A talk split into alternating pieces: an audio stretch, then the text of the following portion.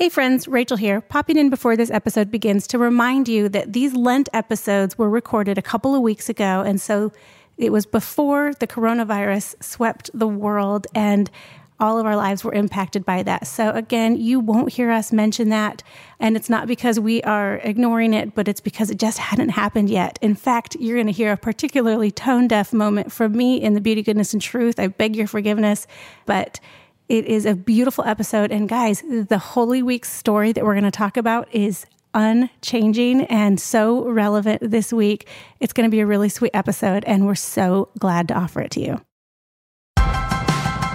Hello and welcome to the She Reads Truth podcast, where we open our Bibles and talk about the beauty, goodness, and truth we find there. I'm your host, Raechel Myers. And I'm your other host, Amanda Bible Williams. And we are here in Holy Week. We have made it through our six weeks in the book of Jeremiah, and we're in the last week of our Lenten study.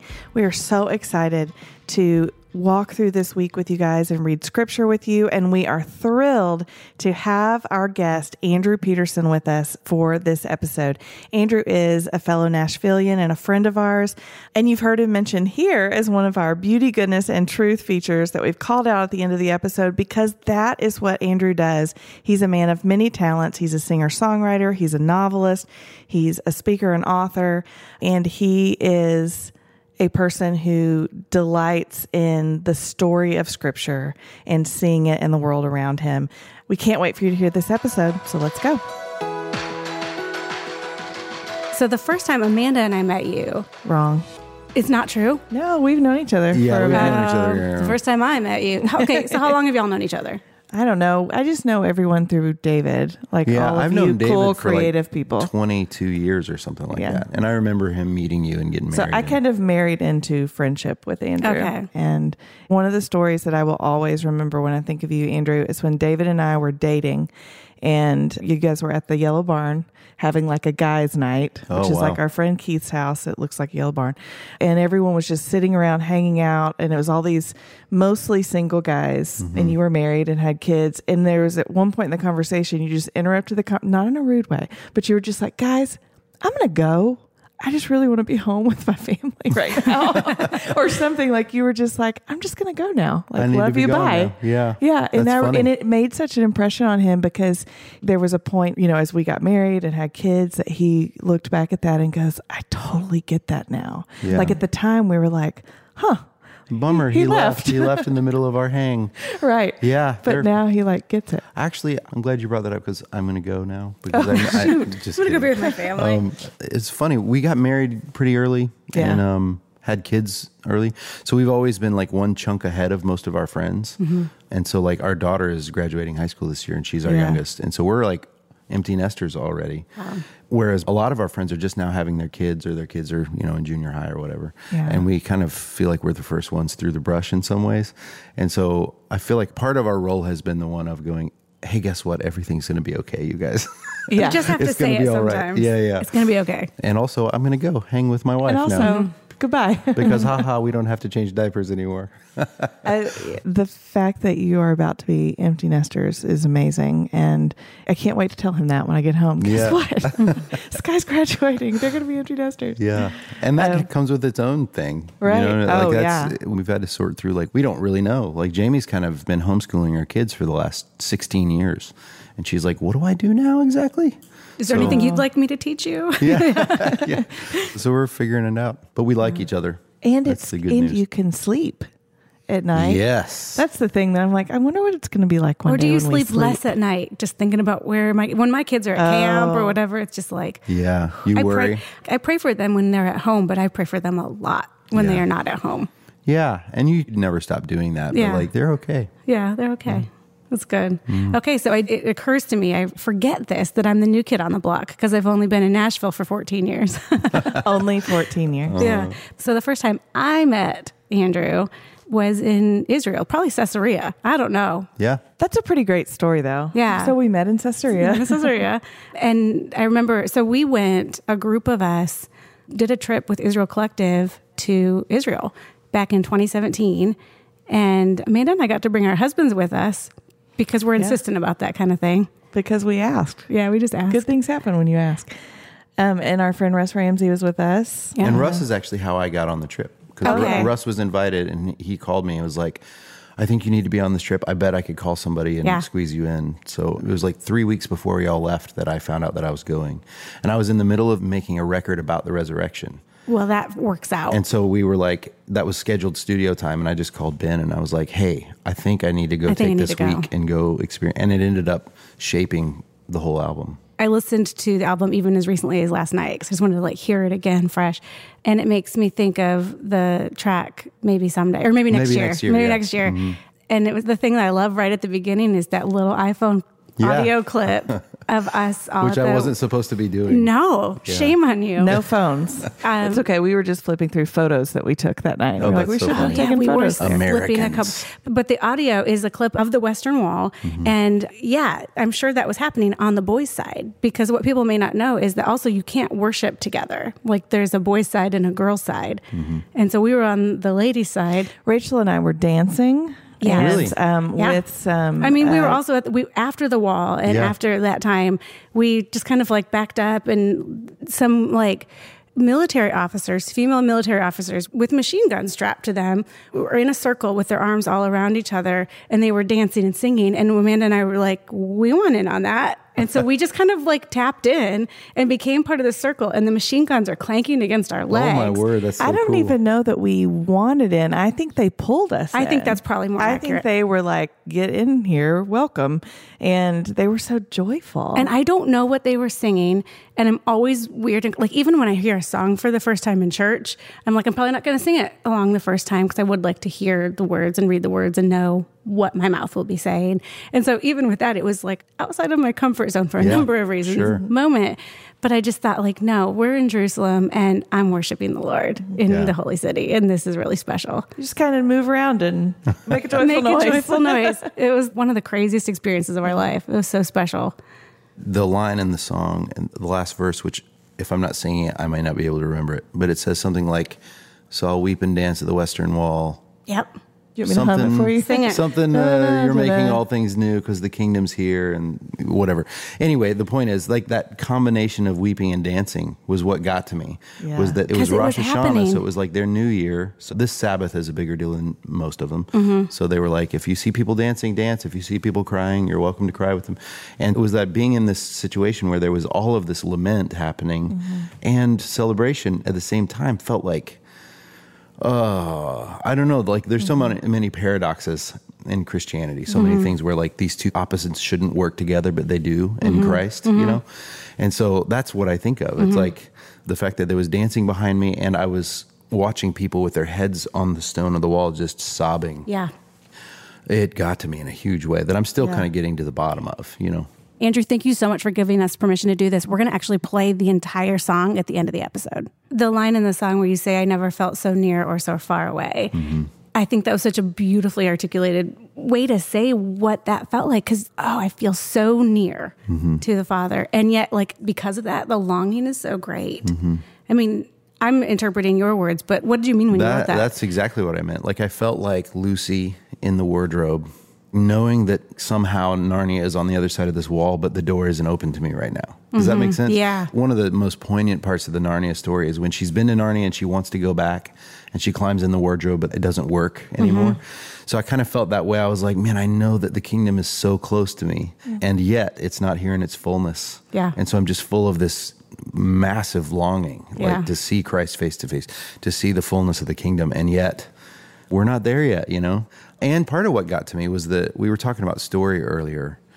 As a, I'm going to nerd out here for a second, but in the Wing Feather Saga, part of what you're trying to do as an author is to me, what makes a book a good book is when the beginning and the end feel like they belong to each other. And so it's one of the things that I love so much about scripture. When I realized my freshman year Bible college that the Old Testament and the New Testament were all part of one big story and that Jesus was the main character, right? Yeah. And that when I realized all of that, that's kind of what fired me up about, helped me to believe that Christianity was the truth, right? Yeah. And so then, you know, fast forward all these years and I'm writing a fantasy novel and trying to figure out how to fight my way through a story.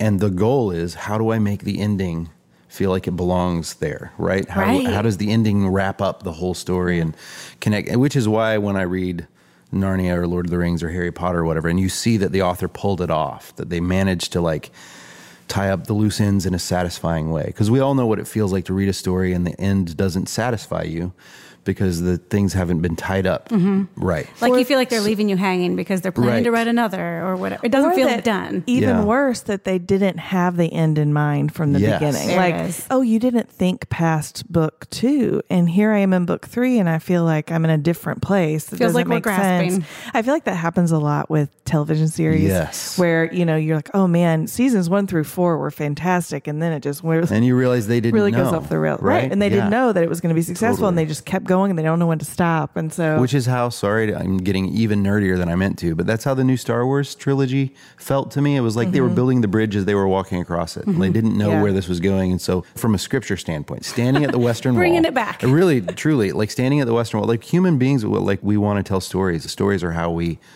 make sense of the world, right? Mm-hmm. And so, if God is the great storyteller mm-hmm. and Jesus is the main character, what I experienced, the reason I started weeping at the Western Wall is I was standing there thinking, this is Mount Moriah. Mm-hmm. I could start crying thinking about it. Yeah. Like, so the story of Abraham and Isaac and the ram caught in the thicket. And what an amazing foreshadowing that is mm-hmm. in a story sense. And to know that this is the same mountain where Yeah. Solomon's temple was built, where the curtain was torn in half, where Jesus was tried, where he was crucified near there, where he resurrected near there, where the Mount of Olives was. Like the Gethsemane. beautiful knot that God, the great storyteller, wove together and to be standing almost in the center of it, right? Yeah. The Holy of Holies was really close to where we are right now. And so, from a purely storytelling standpoint, I just wanted to bow to the Lord of Story and say, like, how I can't even talk about like it's just felt so true to me. And, um, and I just, I don't know, I just adored him for it yeah, and also never had ever felt like it was as true as I did that moment. Like I just wanted to see him and thank him and walk around in the new creation. Yeah. yeah, That I never felt so far away is that like I didn't know I could long so hard for mm-hmm. something, mm-hmm. for a place where I belong. Mm-hmm. The part of the experience that really got to me was being in that sort of sea of humanity. Like there's not a lot of personal space at the Western Wall. You're really like in there with a crowd of people and everyone's pressing to the front, to the wall. And Raechel and I didn't share many words there, but we shared a lot of nonverbal communication where this type of sorrow and longing that we're talking about was present.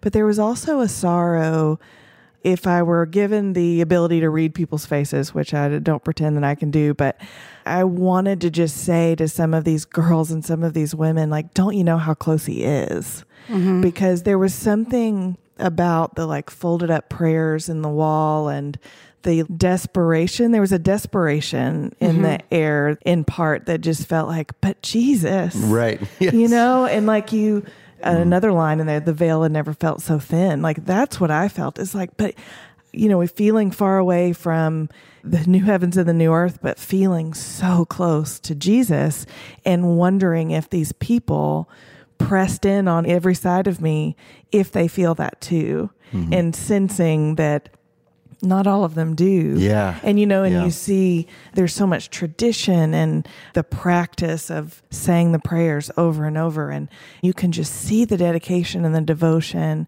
And it just reminds me of me, of just, you know, really holding tight sometimes to practice and wondering like, am I clinging to the practice or am I clinging to him? And like Yeah. not judging any of the people around me at all these. I mean, it was the most welcoming experience. Yeah. Not a single person looked at us like we shouldn't have been there. Yeah. And we were clearly not And it's from the, there. it's the holiest place to them. Yes. And they were like let saying, us come in. in. come in, come in. It's amazing. The holiest place was also the most welcoming place. Yeah. Yes. That's And just to acknowledge like our traditions are very different, but they're the same. And it was so layered and complex Mm-hmm. and just one of the most beautiful and kind of like spiritually intense Yeah. experiences mm-hmm. that I think I've ever had. And Yeah. I think you said earlier, I don't know if we were mic'd yet, but that you're still unpacking that. Mm-hmm. Like, Yes. I- definitely still. When Like I let whole time- myself go yeah. back there, Yeah. I'm still the whole time I was there, what I kept thinking is, I can't wait to come back. Yeah. Mhm. Because I knew even while I was there that it was too much for me to take in. Yeah. I just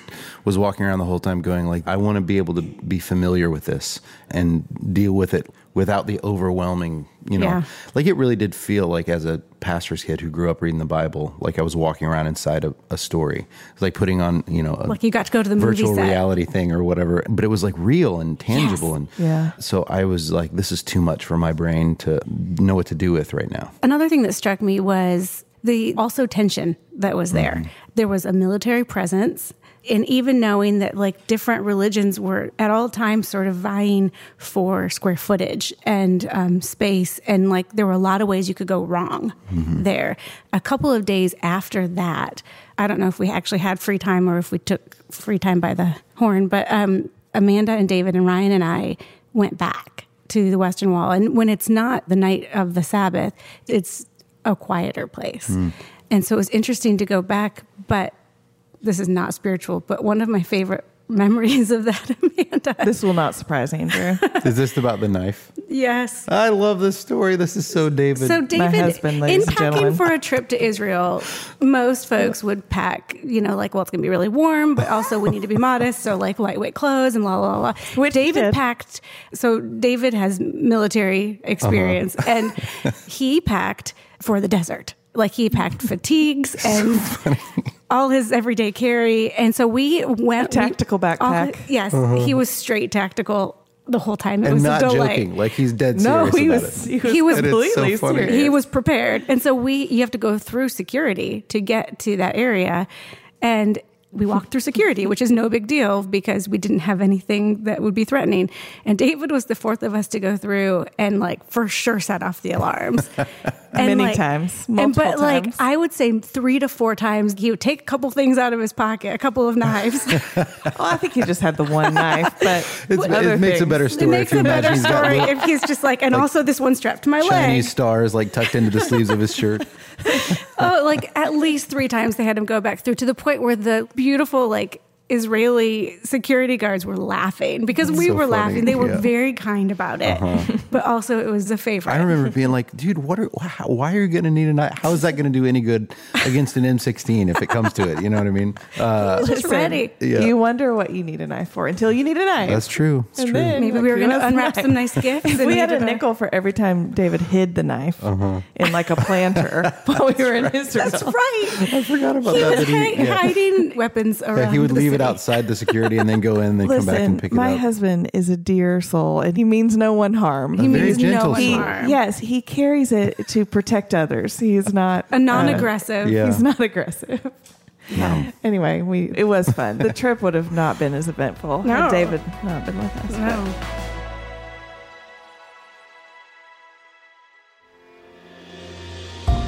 Hey friends, are you still on the fence about signing up for the She Reads Truth subscription box? This is the perfect month to test things out because when you sign up in April, you will not be getting just one, but two study books. That's a $48 value for only $20. Plus, you can take an additional 15% off when you use the code BOX15 at the checkout. What are you waiting for? Head on over to shopshereadstruth.com slash box for all the details. So we were talking about going back to the Western Wall Yeah. when it was quiet. And it was, I don't know where I was headed. I was really more, it was more the story about the knife. That was just the knife lead up. Well, okay. So one thing we are reading as a community, we are reading the scripture of the events of Holy Week this week. We read Palm Sunday yesterday, and today I believe let's Jesus see, cleanses the temple. Jesus cleanses the temple, which some of you may remember. We talked about how Jesus is quoting Jeremiah in that instance. So when he says, this is Mark 11, verse 17. He, Jesus, was teaching them, Is it not written, My house will be a called a house of prayer for all nations, but you've made it a den of thieves? He's quoting Jeremiah and Isaiah. So that's from Jeremiah 7. But this week we are reading, it's exactly what you just said. Andrew, that it's like being inside. You said the movie set, Raechel, which I feel like is a better analogy. I was thinking felt board. like it's like walking around in the felt board that I, you know, as a first grader, Flannel was graph. with. A mm-hmm. flannel, Flannel graph. graph. That's the one that the Bible lady brought to our school. The thing that Raechel and I, and I can say that because we got the privilege of experiencing so much of this together and both of us for the first time and having the work that we do on a daily basis where we're learning like in in our work and she reads truth like we are learning scripture mm-hmm. meaning raechel and i don't fancy ourselves experts in scripture. We are students of scripture. And so to be in this place where we can walk around and point out areas like in the old city where Jesus would have gone to be tried or but the kicker for us was standing on the Mount of Olives and looking Oh, yeah. around and being able to see we were just looking before recording in the She Reads Truth Bible a map of the old city of Jerusalem and Passion Week where everything happened. But you can kind of do that in standing on the Mount of Olives and looking toward the city and looking toward Gethsemane Amanda, do you actually remember? So when we were on the Mount of Olives, we had a really lovely tour guide. You remember Yoav? Yeah, yeah. Okay. So Yoav had our group and he was doing a thing where he was really teaching us. And Russ grabbed us aside and he was like, he's going to say something that probably isn't accurate. Because Russ lived in Right. Jerusalem for a year or more. Yeah, it something like that. Russ also loved Yoav. This Oh, oh was yeah, in- we loved him. This was in but a gentle Russ way. took us aside and he was like, "Okay, if you stand here, I'm going to show you from this place where we believe the crucifixion occurred, and to be able to point out all the places of geography from one spot. So much happened in that little It's piece amazing. of geography. It's amazing. Yeah, it's like looking at a little toy city almost. Yeah. and you've got It's your little big. your little figures that you can move around and you can see where the trial happened and where the crucifixion Yes. happened. It's amazing. Yeah, It- I, it's so hard to convey to anybody who's never been there what it feels like to see the whole panorama below you. And you're standing on the Mount of Olives, for goodness sake. Uh, Mm-hmm. or in my case, I Jesus was on fa- a camel on the Mount of Olives. yeah, That was an Wait, extra were ten dollars. We You were were on a camel? tourists. To Yeah. be You rode a camel? Oh yeah, they had a camel. I You didn't could get you- to ride a camel. I mean, you give him ten bucks and you get on the camel. He stands up, does a circle, You almost and then he lets off. you off. Yeah, You almost Totally fall worth off and $10. it was worth it. Yeah. It I was. stand by. I also took a selfie with a donkey on the Mount of Olives, and then the guy was like, "Where's my money?" And I was like, "Oh no, I actually don't have any now, and I'm sorry." But I took the photo myself. but I did show the selfie of me with the donkey to Amanda this morning. I yeah, still good. was like, I "This still might be like an it. ancestor of the colt. Who knows?" Hashtag donkey selfie. Yeah. So Yeah. It's true. And to be able to imagine the flaming torches as they came down Mm-hmm. to Gethsemane to arrest Jesus and then take him back up. Let's unpack that because this is cool. I want them to like know what you're talking about. Do you remember this, Andrew? Oh yeah. Okay, so here's the story. We were in Gethsemane, which this is what I don't love about a tour because I wanted to spend the day there. And it was like, well, you'll be here for 90 minutes. But there was so much to see. There was so much to see. But after our time there, we kind of stepped outside of the garden. So, y'all remember, and you'll read this Gethsemane is where Jesus prayed and where he was arrested on Monday, Thursday. So, Thursday of this week that you're reading. But we were standing outside the, and it's sort of like up, it's elevated. And then you can kind of look down across a valley to the city proper. And there is sort of a winding path from the eastern gate mm-hmm. which is the gate where they would take the lambs in for sacrifice. Mm-hmm. And there was a winding path from the eastern gate up to Gethsemane. And they said this would have happened at night. And whether this is true or not, this has no bearing on our salvation, but it was fascinating to hear mm-hmm. that the angry crowd would have come with flaming torches, winding up the path, and it would have appeared like a flaming serpent coming into Coming the garden. into a garden. Into the garden. It's amazing. From a story standpoint, it's a thematic thing. that, I mean, like, what a can- detail. that helps you see what was going on, whether or not we're reading too much into it. But it's also like, well, God is a storyteller. God is a storyteller. So it's not crazy to think that, that it's the- possible. that sin would be introduced yeah. with a serpent in the garden. Yeah. And then that Jesus, the Son of God, would be arrested by a flaming serpent that approached the garden Cra- and took him away and led him into the eastern gate where the sacrifice, because all the other Yeah. Mm-hmm. gates were closed at that time, to lead him into the place where the lambs were taken for sacrifice. it's nuts. And there's a zillion of those little A things. zillion. Right. Yeah. And uh, one of the things that got me when we were in Gethsemane, which whether or not that's exactly where it was, it's at least very near where this would have been. And I didn't realize you could see the gate from there. Right. So Jesus, when he was praying in the garden, would have been able to see where he was about to go, Yeah.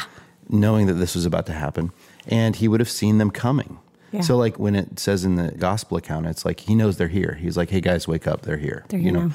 because he would have been praying and would have been like, "Well, they're here. This is about to go down now." You know. So, just the geography of moving around inside the story is just amazing. Yeah. And, Yeah. uh, which is also a great reminder to me that like it's so easy to spiritualize Christianity Mm-hmm. and kind of make it feel like it's this cerebral thing. But no, actually, you can touch the places where this happened. Like matter matters, and Right. the way this all played out in a Jesus's physical body in a physical location in the earth that God made means that we can pay attention to the world that we are inhabiting and the bodies that we are inhabiting as a part of the story too, right? Yeah. Which you know it pushes back in my mind against the way that I grew up and was assuming that heaven was this disembodied thing mm-hmm. and that spiritual things are not matter and whatever. And where you know once again in the the bible there's this paradoxical interlocking of things. Like it's all integrated right? And so to be there and have this thing that was only ever in my imagination suddenly be incarnated Right. and exist in the real world taught me something about that and to sit in that place that is at least very near, right? And with the same kind of trees that are still there, the olive trees. Mm-hmm. Yeah. And to read these words. Let's actually read some of that passage. So we'll be reading that on Thursday. In the passage that we've got. What page is it in the book, Amanda? 257 in the She book. So we'll be reading that on Thursday in Mark 14. And I'm just going to start in verse 32 and I may fast forward a little bit. So to keep in mind that visual that we were just describing as we read the scripture. Then they came to a place called Gethsemane, and he told his disciples, Sit here while I pray. He took Peter, James, and John with him, and he began to be deeply distressed and troubled. He said to them, I am deeply grieved to the point of death. Remain here and stay awake. He went a little farther, fell to the ground, and prayed that if it were possible, the hour might pass from him. And he said, Abba, Father, all things are possible for you. Take this cup away from me. Nevertheless, not what I will, but what you will. Then he came and found them sleeping. He said to Peter, Simon, are you sleeping? Couldn't you stay awake one hour? Stay awake and pray so that you won't enter into temptation. The spirit is willing, but the flesh is weak. Once again he went away and prayed, saying the same thing. And again he came and found them sleeping because they could not keep their eyes open. They did not know what to say to him. Then he came a third time and said to them, Are you still sleeping and resting? Enough. The time has come. See, the Son of Man is betrayed into the hands of sinners. Get up, let's go. See, my betrayer is near. See, my betrayer is near. Mm-hmm. While he was still speaking, Judas, one of the twelve, suddenly arrived. With him was a mob with swords and clubs from the chief priests, the scribes, and the elders. His betrayer had given them a signal. The one I kiss, he's the one. Arrest him and take him away. Just unbelievable to like imagine that scene and to picture Jesus at the center of it, God and fully man experiencing this, saying to, I mean, how many times have we said to God, everything is possible with you. Please spare me this thing Mm-hmm. that's about to happen. But to imagine Jesus saying that to his father and to have lost all his friends are sleeping, sleeping. Mm-hmm. Yeah. God is a storyteller, but it's not just a story, it's real. Mm-hmm. Mm. Yeah, this is not just a I'm going to write a story. This is I'm going to be that story. I'm going to give my flesh. My flesh will be torn. I have so much empathy for Peter in these passages as I was reading, especially in this Thursday reading, that I actually wrote in my margin at one point, oh, Pete. like he's just, he says, you know, in that same chapter in verse 31, even if I have to die with you, I will never deny you. And we all know what he's mm-hmm. going to do. And then that passage we just read in Gethsemane, when they were leading Jesus to the high priest, it says Peter followed him at a distance. Like you can just feel the tension mm-hmm. in that man. Mm-hmm. I don't have anything to say about that other than like, I feel like I get it, you know? I think another cool thing that we got to really see with our eyes in the old city was kind of the place where Jesus was tried. It was elevated. And to be able to just kind of stand there. And again, when you're on a trip, there's an agenda and you're just like, I just need to stand here for a little bit. which is why when everybody went to sleep, we left the hotel and we would go back into the city Mm-hmm. at night for hours and hours. The old city at night is my favorite, Mm-hmm. and We I didn't want sleep on everyone that trip within at the sound of my voice to experience it. Yeah, yeah, that's real. Yeah. And honestly, not far from where we got to see where Jesus was tried mm-hmm. was that cool little tattoo place. Tattoo parlor is the wrong word to use, but it's this little, like, actual hole in the Jerusalem wall. Mm-hmm. And it was like this old family tattoo place called Razzouk Tattoo. And I remember mm-hmm. going in there, somebody had like given us a tip to like mm-hmm. go find this. Do you remember who told Tim, us that? Tim Tabor. Okay, so Oh, he yeah. told us to go find it, and they have these wooden stamps that they'd use, like they would stamp your skin with it as sort of the stencil for the tattoo, that have been in use for what five hundred years, eight hundred I years, think- some of them. I know that mine was 350 years old, I think. Yeah. I remember he, the man, and this was family owned for generations, obviously, 27 generations. twenty-seven generations, That's but. crazy. That's crazy. I feel like Yeah. the guy said something like, "When your country was discovered, we were here 500 years." Oh Yeah. no, No, like he looked. He had the stamps out on the table, and we were all just oohing and awing over them because they're these beautiful single pieces of wood that have been carved into these stamps. And he goes, "This stamp, it's older than your country." And we are like, "Oh, no big deal."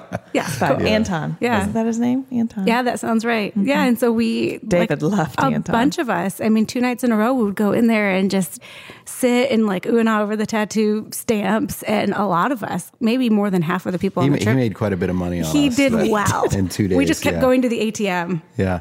I, I remember. That sounds so I'm not a tattoo guy. I just have never, ever even considered having a tattoo. I just. Right. My friend Ben was talking about the tattoo fad, and he was like, it's kind of like sewing a fanny pack to your body Yeah. in the 80s. like, you can't remove this fad, you know? And so I thought that was such a funny analogy. I was like, I'm never, Please never going to get a tattoo. But then I started getting texts from David and Mark Klass and all those guys saying, You've got to come see this place. And so we finally found everybody. And I was like, Okay, wait, this is way cooler than I thought it was. Uh, Tell me about these stamps, neat. you know? And I think I saw Russ or David in the back room getting tattooed, you know? And I saw all these little icons that they had carved, the Yeah. wooden things. And I was looking at them and I was slowly felt my like resistance wearing thin. And I saw one and it looked really cool to me. I was like, what is this one? And uh, he said, oh, that is the resurrection. Hmm. And so it was this little image of Jesus with his wounds hovering over an open grave. So Yeah. it represented him conquering the grave. Mm-hmm. And I was in the middle of this resurrection letters record. It was and I was like, oh my All goodness. And so. I, I FaceTimed my wife and I said, hey, Jamie, I think I'm going to get a tattoo. And she goes, what? and my phone died. and so I went in there. bzzz. I was like, I'm doing I didn't this. really get permission, but she didn't know beforehand at least. Anyway, You were very torn. I remember, like Yeah. you, it was an angst. no, no regrets. It's the kind of no regrets. yeah. it's the kind of thing like if you're going to get a tattoo, this would really be the time to do it. Yes. Like I wouldn't do it any other was- time, was but if it was ever going to happen, it would happen here. Yeah. And a bunch of people got one. We I almost got Raechel. I- Almost. I, kind of planned to, but I was like the tattoo doula.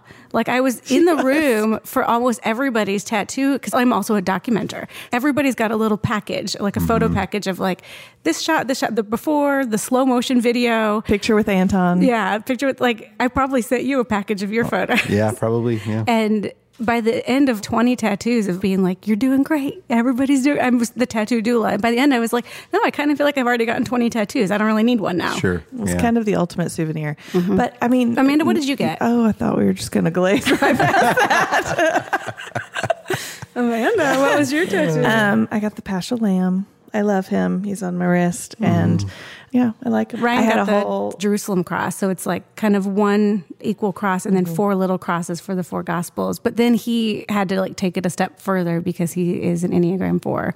And so he, from the sewer grates in the city, is the like seal of the city of Jerusalem, mm-hmm. which is the most beautiful seal of any city of all time because it has like the lion of Judah inside this uh-huh. like shield thing. Mm-hmm. So he kind of took a couple elements of that and had them add it in, which is not technically true to the original stamps Yeah, that's true. but he did have them put a little shield around it. I had mine put on my wrist so that I could see it when I was playing guitar. I remember you said that. That was yeah. the idea, so that when I would play, I could look down and remember this thing.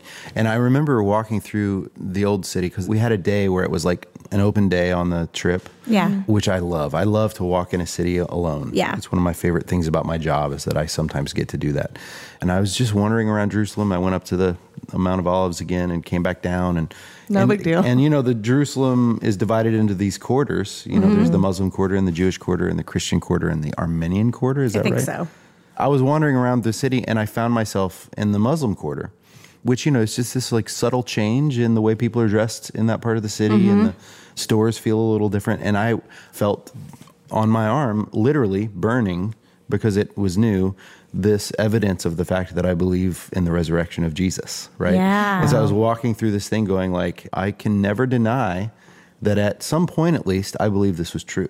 Wow. You know what I mean? Yeah. And I felt I had been marked by it in a way that felt very profound. Um, Yeah. way cooler than like a Chevy logo uh, Yeah. on my on my leg. yeah. No offense to any of Yeah. you who No, have Additional- not there's anything wrong with Chevy logos. But even cooler than like an ichthus. Like Yeah. this is cool. Yeah, right. Yeah. Because the, it comes down to the resurrection. Yeah. That's the thing. Is Yep. like I've heard people say this before. Like if pressed, why are you a Christian? Mm-hmm. If the resurrection didn't happen, then this is a giant waste of time. But it did. Mm-hmm. Paul said it first. right? Yeah, Yeah. Paul said it, and I Bless our hearts. He basically says if it didn't happen, we're knuckleheads. And so I've thought about that too from an evangelism standpoint that sometimes it's like maybe that's the best place to start to tell people that like this crazy thing happened in history. And as best as I can tell it actually happened. There's a lot of good reasons to believe that this thing actually happened and if it did then everything kind of is Yeah. underneath that heading. Mm-hmm. you have to pay attention. If this happened, Right. we have to pay we attention. Need to, we need to reckon with this. Did this mm-hmm. happen or not? And if it mm-hmm. did, then we figure out what to do. Yeah. Well, and not to over spiritualize our tattoos because they were spiritual, but that to me, I mean, that it's not like, oh, this is a reminder of my trip. I mean, it is, but it is a reminder of this is a symbol that to me kind of sums up what I believe and that it really is all about Jesus. And, you know, we were talking about the storytelling in the God who knows the end from the beginning.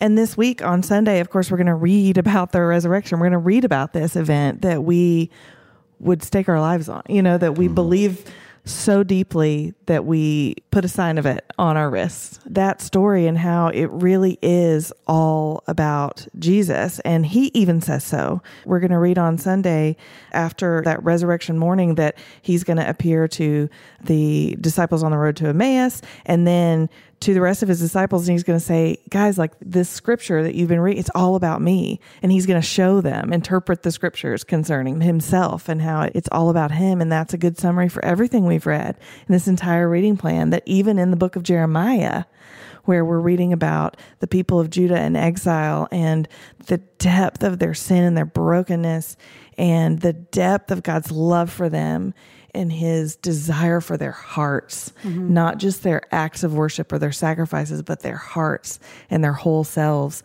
that it is all pointing to Jesus. Mm-hmm. You know, we've been talking about this week for six weeks. Right. And we finally are here where we get to witness through the gift of God's word, we get to witness the Son of Man giving himself. I mean, we no one takes his life. He gives it freely mm-hmm. and he does that for each of us. Mm-hmm. And we get to read that story and then read about the literal conquering of death. Mm-hmm. Preach Yep. it. Preach it. Oh, well, thank Um, you. I want this episode to be two hours long. Hmm. Like I just want to. I mean, it's holy. How much week. time do you have, Andrew? So, yeah, It's my favorite thing to talk about. I so mean, I'm- I'm that's game. true. We we picked a good week to have Andrew here with us. Well, it can't be two hours long. But what I love about this Lent series, and this is the last week of the Lent series, is that we give ourselves and our listeners this opportunity to respond. That it's not just like, well, that's, you know, what we've learned this week or what we're going to learn this week, but to respond in a Lenten way and in just in a Christian way with a confession of sin and in a scriptural assurance of pardon. It's important not just to know the story and to claim that the resurrection is true, but to claim that I needed that and that that was for me. And so it feels right now to just let's do that. Let's go to the confession of sin. You guys know every week we use the confession of sin from the Book of Common Prayer during this seven week series. And then every week it's a different assurance of pardon from scripture. If I read the confession, Andrew, would you read the assurance of pardon for us? Of us? course, yeah. Let's do it. Let's confess our sin, which is not a light thing to do. Most merciful God, we confess that we have sinned against you in thought, word, and deed by what we have done and by what we have left undone. We have not loved you with our whole heart. We have not loved our neighbors as ourselves. We are truly sorry and we humbly repent. For the sake of your Son, Jesus Christ, have mercy on us and forgive us, that we may delight in your will and walk in your ways to the glory of your name. Amen. Who is a God like you, forgiving iniquity and passing over rebellion for the remnant of his inheritance? He does not hold on to his anger forever, because he delights in faithful love. He will again have compassion on us. He will vanquish our iniquities. You will cast all our sins into the depths of the sea. That's Micah 7 18 and 19. This is the word of the Lord. Thanks be Thanks to be to God. I want to end this week with beauty, goodness, and truth. I want to come out of that knowing that we go to scripture and we find beauty, goodness, and truth there. And it is also in the life that God created for us. And it's good to look for that and talk about it. Amanda or Andrew, where are you guys right now? Just seeing beauty, goodness, and truth in your life. Uh, Well, I'm a wannabe gardener. and Aren't we uh, all? yeah, we live kind of in the country, not terribly far from here. And um, my parents think it's hilarious because I hated this stuff when I was a kid. But in the last 15 years or so, I've just started paying attention to the way things grow. And living in the country, I'm a beekeeper now, and we have grown some vegetables. And vegetables are kind of burning me out because I never end up eating them. Yeah. What little I do grow goes bad before we cook it. So I'm doing more flower gardening, and we have a cottage garden, and I have learned to build stone walls, that kind of thing. So I'm so great. For a wannabe gardener, that's a lot of Well- activity. We need Well, different thanks. terms because that's not Yeah. the same thing that I. I am not that kind of. I think gardener. when I'm talking to like real gardeners, Yeah. I feel like I'm just learning. So Where uh, are you ordering your seeds from? Yeah, exactly. so anyway, all that to say, I love the idea that at least in our in the northern hemisphere, our celebration of the resurrection of Jesus coincides with spring. Yeah. And it doesn't happen everywhere in the world, but my goodness, what a blessing that is, right? To have all of creation affirming the story of the resurrection. yeah. Yeah. Um, I love daffodils because they're the first thing to come up out of the ground. And so, all during Lent, depending on where it lands, I'm kind of moving through my days in Nashville with this appropriate sorrow. But then you see these little shoots of green pushing up out of the ground, and then the trumpet. You know of that the, yellow's of the daffodil. It's Yeah. like they're heralding the fact that the stories are true. And one of the jokes I make on tour, we do this Resurrection Letters tour where we sing through the crucifixion and resurrection. And uh, a lot of times we end up playing up north in like Minnesota where it's still locked in winter. But we're coming from Nashville where I'm like, my hyacinths are already in bloom, you know. And I jokingly say that we are emissaries from a far country here to tell you Minnesotans that the stories are true, that spring is coming, and that Aslan is on the move. Yeah. And um, I just love, there's this kind of medieval idea that there are two books of Revelation that there's the book of Scripture and there's the book of nature, which is to say that if you want to know what God is like, you read your Bible, right? You pay attention to His Word, you sink into it, and also pay mm-hmm. attention to His creation. Mm-hmm. Because this is also an expression of who he is. Mm-hmm. You and I are an expression of who he is, but even down to the daffodils that I drove past on the way here this morning, they are telling me a story, right? And so that's where I see it. This time of year, I'm just, I'm a mess because I long for the resurrection and for the new creation. And every year we get this rehearsal Yeah. of creation kind of saying, no, no, no, this is the way it works. This is the way that I am making you new, and this is the way that I'm making all creation new in this small way every season. And it's also when the New Jerusalem descends, it's like this picture, this little glimpse of what the kingdom in its fullness is going to be like. It wakes up my longing in a profound way. Just the other day, I was doing a podcast with somebody, and they opened with Revelation 21, Oh th- goodness. that whole passage, and I just they had to pause it because I was crying. I'm crying again, but it just my heart so longs to see him. Yeah. Like I just want to see his face and um, move around in the garden with my king, you know. And so I love this time of year because it assures me that it's true. Yeah. I don't know if our people can hear it, but there are birds singing. There are birds singing. I hear chirping. Andrew, your words. Speaking of beauty, goodness, and truth, and not just because you're our guest today, but these records that were such a labor of love for you over the course of years. If our people have not heard them, guys, you need to do yourself a Holy Week favor mm-hmm. and listen to the resurrection letters, the prologue, volume one, volume two. They're beautiful. They're available everywhere. Mm-hmm. And the way that you articulate this thing that we're trying to get at, this whole podcast, we're trying to put words on the experience of God's love and the sacrifice of Jesus and the reality of the resurrection. And you do that really, really well. And I know that you would say it's not quite there, that we're just doing our best, like you are with your gardening, you know, like we're just doing our best. But it is such a ministry to our hearts who are also longing for that same thing. And so that's mine. I mean, I was listening to it this morning. So, you know, we knew we'd be seeing you today. And there's so much scripture, so much truth, but then also just so much of your own heart in that. And it's a gift to the rest of us. Thank you. Um, yeah, thank you. Ray? You know, we have had a good number. I, I love having guests. I like having house guests. And um, we've had house guests for the last five, six days. And what I like about that is that we break bread together every day. I'm not always good at inviting in town people to come have dinner with us, even though it's something I really like to do. But when there's somebody staying, we eat together. And I have um, renewed my love for good dinner conversation that lingers, starts at six, ends at 10, where we're just still sitting around and asking questions and digging into things and even debating things, but really digging in as people who love the Lord, love each other, and kind of celebrate the way that the Lord uniquely created each of us to be a little bit different and have different ideas. And um, I forget how much I love a good meal with friends.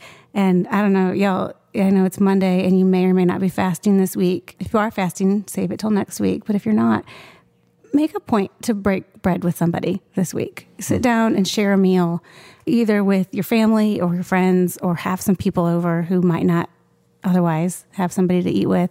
There's just something really special there, especially in this Holy Week. Sit down and talk about, I mean, we do this on this podcast. We talk about the scripture and we talk about Holy Week in real time, but do that yourselves too. Sit down and talk about the way that the scripture moves you and that the resurrection has changed your life. It's a dual feast.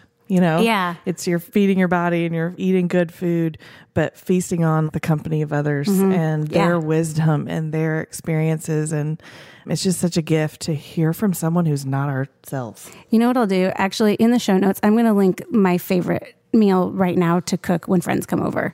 So Everybody pay attention. Raechel does not take these things lightly. So- it's good. If she says it's good, it's good. Two nights ago, we had a really good meal and a really good dessert, and both were relatively simple. I'm going to link them for you guys. Go break bread with your friends and talk about the Bible. All right, Andrew, it's so good to have a friend in our presence to just talk scripture with. Next week, we'll do the same thing, not with Andrew, unless you want to come back. Hey, if you're going to make that meal you were talking about, I'll There we go. Okay, maybe. There Right we're over. talking. So next week, we'll start first, second, and third John. Yeah, we're going to dig right into the letters of love. It's going to be good. So, yeah, come back next Monday. And, guys, until then, Andrew, what do we say? keep opening your Bible. That's right. See you guys next week.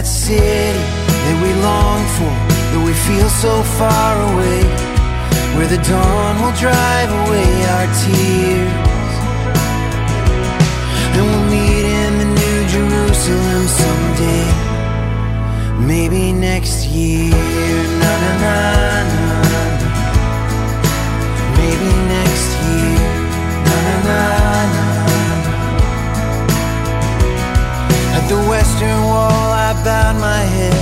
I knew that every word I read was true. As the prophet spoke from another age, and the song rose up from the sacred page to you. I never felt so near, I never felt so far away. But you tore the curtain and shook the ground. Saints woke up and they walked around, and resurrection came to town that day. Like in that city that we long for, that we feel so far away, where the dawn will drive away our tears. And we'll meet in the New Jerusalem someday, maybe next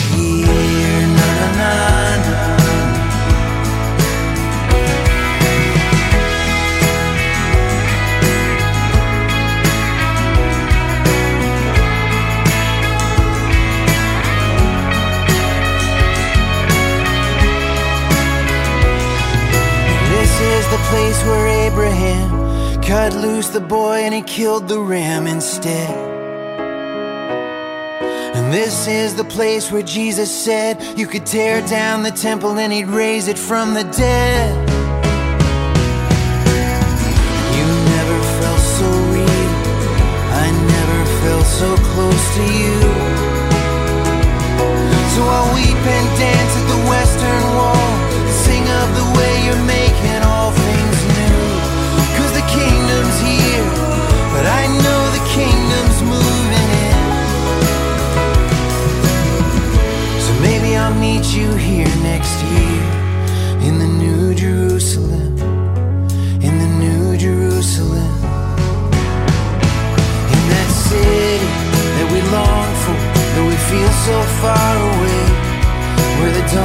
drive